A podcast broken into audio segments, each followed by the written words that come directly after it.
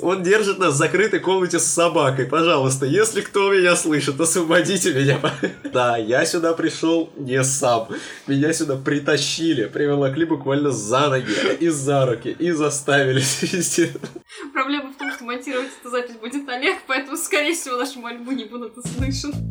Всем привет, это первый выпуск подкаста «Чтобы забыть». Э, здесь мы обсуждаем последние новости, которые у нас произошли. Сегодня в нашей студии Таня. Всем привет. А, Илья. Всем привет. Меня зовут Олег, и сегодня наш день начался с того, что мы собрались в этой студии и решили допройти Death Stranding. Ну как, да, на... началось все с того, то, что я пришел просто к ребятам, они играли в эту странную игру. Я вообще не понимал, что там происходит. В общем, там какой-то чувак на пляже бегает, что-то непонятно себя чешет. Вот, да, и... это единственный, наверное, человек, который за последние три года не слышал ни разу о Death Stranding. Держу в курсе, то, что я даже не знал, как название этой игры пишется. То, что я сейчас пытался загуглить, прочитал про каких-то нефтяников и вообще не понял, о чем эта игра. То, что я буду очень благодарен, если мне кто-то из ребят на самом деле расскажет, что это такое. Потому что выглядит реально красиво. Типа графика на уровне, я все понимаю, 21 век, но вот это вот хождение по пляжу, у меня это ассоциируется, не знаю, с, каким-то, с какой-то безысходностью, какая-то серость там вообще. Что это такое? Это ты еще не в курсе, что главной механикой игры является доставка грузов. Ты играешь, получается, главный герой... За курьера, короче. Он является, да, он является курьером. Суть игры э, в том, что на планете произошла катастрофа. Все живое начало умирать. Угу. Вот. Э, на планете появились какие-то невероятные дожди под названием Timefall, которые ускоряют течение времени на все, что они попадают. То есть, по сути, если на тебя пойдет этот дождь, ты станешь стариком, грубо говоря. Да, да. То есть... Неплохо. А зарплату сразу дадут, если на тебя капельку упадет. Это было бы забавно. Просто когда я работал курьером, у меня вечные задержки в зарплате были. Я думаю, этому чуваку, главному герою, типа, должно быть по кайфу. Ты не поверишь, там тебе зарплату за каждую доставку платят лайками. А, нихера себе. То есть, ты работаешь просто так за то, что ты нравишься людям. Да. Короче, да, суть игры заключается в том, что тебе нужно пройти пешком всю Америку, доставляя грузы и соединяя э, все города в единую цепь для э, подключения интернета. То есть ты работаешь одновременно и доставщиком еды, и провайдером интернета. То есть разработчики, короче, даже не удосужились разработать какой-то транспорт. То есть ты всегда ходишь пешком. Нет, нет, транспорт в игре а. есть. Он появляется позже. Когда Очень... достигнешь уровня курьера 99 левела, ты можешь это получишь права, сможешь ездить на транспорте. Все понятно, как носить до минусы. Я вот сейчас типа этот скутерец тебе сначала дают. Дебильный, короче, который на велик похож. Ты не поверишь. Первый транспорт, который у тебя появляется в игре, это мотоцикл. Ну, Причем он такой, типа, трехколесный, как реально у этих курьеров. Не, держу в курсе, когда я пришел, ребята на первом уровне были, и сейчас они все это знают. А у меня вопрос, вот, Олег, к тебе, как человек, который в эту игру играл, потому что я в основном видела ее на стримах, поэтому я представляю себе в целом дух этой игры. Я более-менее представляю себе геймплей, но я очень плохо знаю историю этого мира. Почему? Там вот есть э, человек, наш главный герой, да, Почему он единственный может проходить между этих городов и все это делать? Почему все остальные просто смотрят на него, дают ему задание и говорят, чеши дальше? Жители этих городов не умеют ходить пешочком. Ну, то есть, почему он может дойти от города до города и должен всех таскать? И у него есть костюм, который может позволить это сделать, а другие нет, другие такие, нам норм. У нас высокие технологии, компы, и ты нам пожрать приносишь. Ну, короче, там суть в том, что вот после вот этого вот э, выхода смерти, как его назвали в русском переводе, да, в английском он звучит как раз как Death Stranding. Как Шоу Выход смерть. Выход смерть. Там, как правило, обычно всегда смерть. Все, его нахуй победить. Ну, короче, народ а, боится выходить на улицу. Они все попрятались по подземным бункерам, не вылазят как раз э, из-за этого таймфола, который, попадая на что-либо органическое, ускоряет течение его времени. А, плюс из-за взрыва появилась связь между миром мертвых и миром живых. И теперь а, в нашем мире, по лору игры, а, находятся BT, как их называют в английском, Beach Things. Это в русском переводе их назвали твари. Это такие призраки, которые при виде э, человека, да, там, они ориентируются на дыхание. Они тебя цепляют и типа утаскивают к себе. Если вот человек, е- если, да, отжимают у тебя грузы, если тебя ловит тварь, происходит пустотный взрыв на этом месте, и прям в игре, на месте, где тебя сожрала эта гигантская тварь, появляется огромный кратер, и все, в, в этом месте ты нормально больше ходить не можешь. Ну, все постройки, которые, которые там были, все, там больше ничего нет. И в итоге получается, что люди, которые живут в этом мире, они просто прячутся от всех вот этих вот напастей и сидят по домам. Но почему именно наш герой э, доставляет грузы? Есть некоторые люди, которые обладают э, специальными способностями, называются они Doom. Они подразделяются там в игре по уровням и позволяют чувствовать как раз вот этих тварей. То есть сами твари, они невидимы для обычного человека, но наш герой, он имеет хиральную аллергию. То есть... Он начинает чесаться нос, идти сопли. Он просто собой супрастин не принимает. Это не реклама супрастина. Короче, да, прикол в том, что он начинает типа, краснеть и такой, о, ну, значит, твари рядом. И это ему помогает, типа, выживать. Вот, и поэтому Короче, он ребят, те, кто, кто с аллергией, подписывайтесь на наш подкаст, ставьте лайки. Ну, окей, Илья, а исходя из того, что ты сегодня услышал про эту игру, и исходя из того отрывка, который ты видел после того, как пришел, стал бы ты сам играть в эту игру? Появилось ли у тебя такое желание? Или тебе показалось, что это совсем неинтересно? Ну, если честно сказать, я ну, посмотрел на игру, да, в плане гейм, геймплея не знаю, а в плане графики, да, это интересно посмотреть. В плане чего-то именно сюжетного мне не показалось это каким-то совершенно ну, совершенно таким интересным, чтобы провести несколько часов, несколько, возможно, дней за этой игрой. Мне бы стало скучно. Мне, ну, лично я люблю какого-то экшена, какого-то больше, не знаю, там, перестрелок, более активных, какой-то пизделки или чего-то такого. В общем, для тебя эта игра слишком размеренная. Ну да, она какая-то какая-то скучная. Именно очень много, очень много действий томных. Не знаю, мне, мне бы грустно, наверное, было в играть. Да, Илья, ты полностью прав. Эта игра достаточно скучная и томная, но это идет ей даже в плюс, потому что создается такой вайб внутри игры, а, и ты чувствуешь даже там себя одиноко. Она пытается всеми силами создать это ощущение одиночества и безысходности. Поначалу может, конечно, показаться, что она совершенно никому не подойдет, что она достаточно скучная, неинтересная. Однако я считаю, что попробовать ее все-таки стоит, потому что, несмотря на однообразность геймплея, каждый раз добавляются какие-то маленькие фишки, какие-то новые механики. И, в принципе, сюжет в данной игре сделан шедеврально. Последние несколько часов игры просто окупают все деньги за нее заплаченные. Стоило играть игра стоила 6 тысяч рублей. Ну, раз уж мы заговорили про игры, в которых больше действия, больше экшена и больше динамики, то я, например, предложила бы обсудить BlizzCon, несмотря на то, что он был в начале ноября, но, по сути, те обновления и те игры, которые были представлены там, они до сих пор довольно активно обсуждаются в сети, и по поводу них ведется довольно много споров. Что вам запомнилось, если вы смотрели хотя бы первый что вам оттуда запомнилось?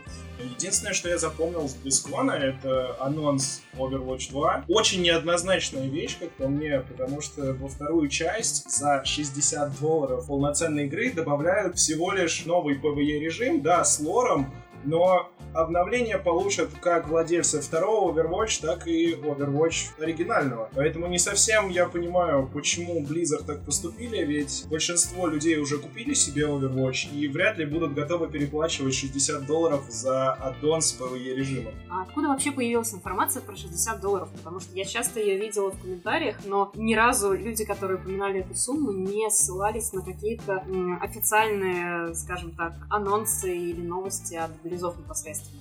Ну, то есть все говорят про 60 долларов, но с чего все взяли, что игра будет стоить именно столько? Ну, это логично, так как если бы Blizzard выпускали дополнение, они бы просто выпустили его как дополнение к оригинальной серии Overwatch за отдельную плату с PvE режимом. Так они выпускают полноценный сиквел с цифрой 2 в названии, что подразумевает под собой совершенно новую игру. Нет, ну я не могу согласиться. По сути, это, как уже давно шутили в сети, это та же самая игра 2, но просто с добавлениями определенных режимов, со сменой движка, насколько я но с чего все взяли, что за второй Overwatch всем придется платить столько же, сколько за первую игру, почему полностью? Ну, потому что, как минимум, эта игра выходит отдельно, и там есть и онлайн режим, как в обычной игре, и PvE режим. То есть игру будут продавать целиком новым пользователям, поэтому она не может стоить дешевле, чем ее оригинал. Но я не думаю, что Blizzard настолько странно себя поведут, и тем, кто уже купил первый Overwatch, они не сделают какие-то поблажки в плане цены, потому что это было бы очень странно. Я вообще считаю, что единственным нормальным решением будет для владельцев Overwatch оригинальный, это выпустить аддон с PvE режимом и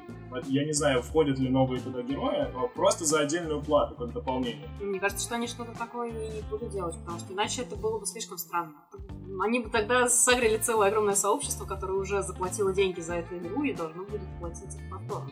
Несмотря на то, что э, многие придирки игроков, которые были к этой игре, они фактически еще не устранены. Основные жалобы от тех, кто играет непосредственно в Овер, это жалобы на очень странный баланс в игре, на то, что нет персонажей, которые не надо нервничать, и апают слишком сильно тех, которых апать не нужно. И вместо того, чтобы вернуть баланс, они просто сказали, что мы выпускаем якобы новую игру, которая не новая, которая просто садуна и так далее. Ну вот это как раз и разожгло столько обсуждений вокруг этого, так как про игру практически ничего сейчас не известно. Она находится в очень ранней стадии разработки. Даже на трейлерах на Близконе показывали игру на все том же движке с теми же персонажами. По факту ничего нового, кроме прокачки в PvE режимах, нам и не показали.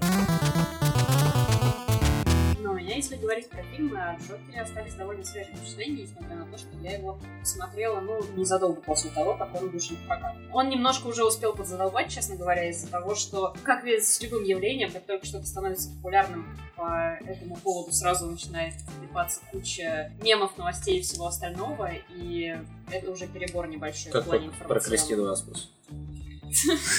Давай вот это вот сейчас отпустим. Ну да, да, на самом деле про Джокера было столько мемов, от него нельзя было скрыться нигде. Очень много споров идет на тему того, какой же из Джокеров все-таки самый классный. Я не знаю вообще, можно ли выбрать самого классного, просто потому что они все абсолютно разные. Мне интересно просто, какой для тебя конкретно Джокер вызвал больше интерес. Ты про того толстого в фильме, который в раздевалке с ним был полностью? Да нет, я имею в виду Джокера из других фильмов, там по Бэтмену. Не знаю, мне, честно говоря, если брать вселенную DC, мне намного больше нравятся мультфильмы, нежели фильмы во-первых, а во-вторых, я думаю, что Джокер того же самого Леджера и Джокер, который получил свой Феникс, они слишком разные, чтобы их сравнивать. Ну, то есть, как можно сказать, какой из них лучше? Можно сказать, что Джокер, которого сыграл Джаред Лето, это полная хрень, но как бы... А я вот, кстати, не согласен. Мне кажется, что Джокер Джареда Лето как раз очень сильно похож на комиксовского Джокера. Чем? Он с такой же какой-то бешеной улыбкой, какой-то дерганый весь. Он не похож на психопата в комиксах ну, по крайней мере, мне всегда так казалось, он для меня был какой-то очень веселый. Вот Джаред Лето какой-то очень веселый.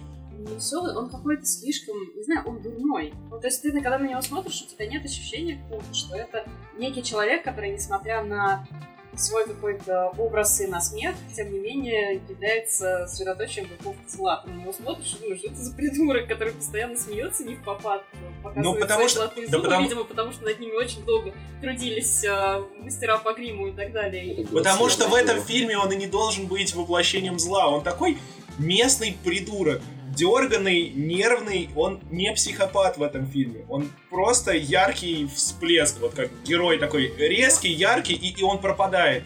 Но это же плохо, он же не должен быть придурком. Он же, несмотря на вот эту вот свою... Несмотря на внешность, на свой грим, на то, что он постоянно хихикает, хочет там и так далее, и все пытается представить как шутку, он, тем не менее, персонаж, который, несмотря на всю свою хаотичность, может продумывать очень интересные планы, создавать интересные ситуации. И самого Бэтмена часто в тех же самых комиксах, например, он ставит иногда перед очень интересным выбором. То есть он не поверхностный персонаж, а у Лета, мне кажется, он получился поверхностным. Потому что в отряде самоубийц он и должен был быть таким. Если тебе нужен очень глубокий и интересный Джокер, это как раз к Хиту Леджеру, как я считаю. У него получился безумно харизматичный Джокер. Я тогда, в принципе, не понимаю организации. Я, честно скажу, я, если говорить про отряд самоубийц, я не знаю комиксной составляющей, которая за этим совсем есть. Я не знаю, каким он был именно там, если говорить про Джокера. Но я не думаю, что в отряде самоубийц нужен был такой именно безумный и странный герой. Наоборот, там же их собирали благодаря, ну, их отбирали из-за их, из-за того, как они мыслят, из-за того, что они на самом деле способны сделать. Никто не стал бы собирать отряд придурков, иначе фильм бы назывался отряд, при... отряд каких-то придурков. У меня по ощущениям после фильма это и был фильм «Отряд придурков». Тем более Джокер, насколько я помню, он не входил в отряд придурков. Он был не с ними, он тусовался отдельно. Он единственный момент, когда появлялся, это когда он забирал из отряда придурков Харли Квинн. В этой безумной компашке его, насколько я помню, не было. Но, тем не менее. Кажется просто, что эти Джокеры действительно слишком разные, чтобы их сравнивать. Ну, я имею в виду Джокера у Леджера и Джокера, который получился у Феникса. У Джокера, который был э, с Ивером Леджером, у меня к нему только один вопрос, и то это больше вопрос... Э... Хуй сосешь? Ты решил все исполнять. Меня только один вопрос, это больше вопрос, наверное, к сценаристам, к режиссеру. Он получился как раз-таки в этом фильме слишком продуманный. Он недостаточно хаотичный для Джой. Планы, которые он строит, как раз не очень интересные. Они очень э, глубокие некоторые с точки зрения задумки, и они ставят опять-таки Бэтмена перед выбором, и других людей в том числе. Но, по-моему, этот Джокер очень хорошо подружился с главным героем из фильма «Пила», учитывая ситуации, которые он создавал, из серии «Сделай нравственный выбор», и так далее. И в этом плане, мне кажется, он слишком продуманный. И он задает слишком прямые вопросы. Потому что Джокер сам по себе, он заставляет тебя задавать какие-то вопросы самому себе, но он делает это не прямо через какие-то свои действия. Да, у Феникса... Да, да, да, да, да, как раз вот у Феникса получился более хаотичный персонаж. Ты временами, даже когда я смотрел кино, периодически подрагивал от того, что я не знал, что он сделает в следующую секунду. Ну а что ты имеешь в виду? Ты имеешь в виду какие-то сцены именно когда он э, кого-нибудь убивал непосредственно? Да, вот помнишь ту самую сцену в метро, когда, насколько я помню, это было первое его убийство? Мне кажется, сцена в метро была довольно довольно предсказуемо было, что он сделает. Да, эта сцена, она как бы очень предсказуемая в плане всего фильма. Но относительно, когда ты смотришь на этого персонажа, и вот ты проживаешь вот эти с ним моменты, которые были до этого, он абсолютно слабый и нерешительный. Он не мог данный момент решиться убить человека. И вот это резко происходит, и у тебя одновременно меняется и мироощущение данного персонажа. Я думаю, что это вообще сам по себе фильм, вот этот, этот фильм, который должен был создать у тебя впечатление, когда ты глядишь на главного героя, некой постепенно сжимающейся пружины. Ну, то есть того, что все обстоятельства, которые вокруг него складываются, они его все больше и больше прижимают, угнетают и так далее, у него все больше копится вот этот внутренний вот этот комок из каких-то нереализованных фантазий, переживаний, знаю, какого-то личного горя и так далее. И становится понятно, что все время эта пружина сжиматься не может, она противодействовать. Да, очень э, мне понравилось, что этот фильм постоянно меня заставлял чувствовать различные эмоции. Мне сначала было обидно за персонажа, когда его постоянно все шпыняли. Потом я как-то изнутри начал его немного побаиваться, когда заметил, когда он начинает сходить с ума, и ты прям проникаешься всем этим. И далее у меня был какой-то восторг, когда он шел на эту передачу в конце, он выглядел абсолютно шикарно, и у меня вот были точно такие же, наверное, эмоции, как у него тогда. Я был просто на пике счастья. Мне были точно такие же эмоции, как Он сейчас то же самое сделает с нами, походу, в этой студии. Прийти на шоу и застрелить ведущего. Пора бы сворачиваться. у нас проблемы. Сейчас мне становится немножко страшно. Олег уже на пике своих эмоций. Он сейчас на всех свернет, здесь убьет, расстреляет. Как эффектно закончился мой подкаст, и мне захотелось сделать то же самое, что сделал он. Так звук заряжающийся пистолет и два выстрела просто.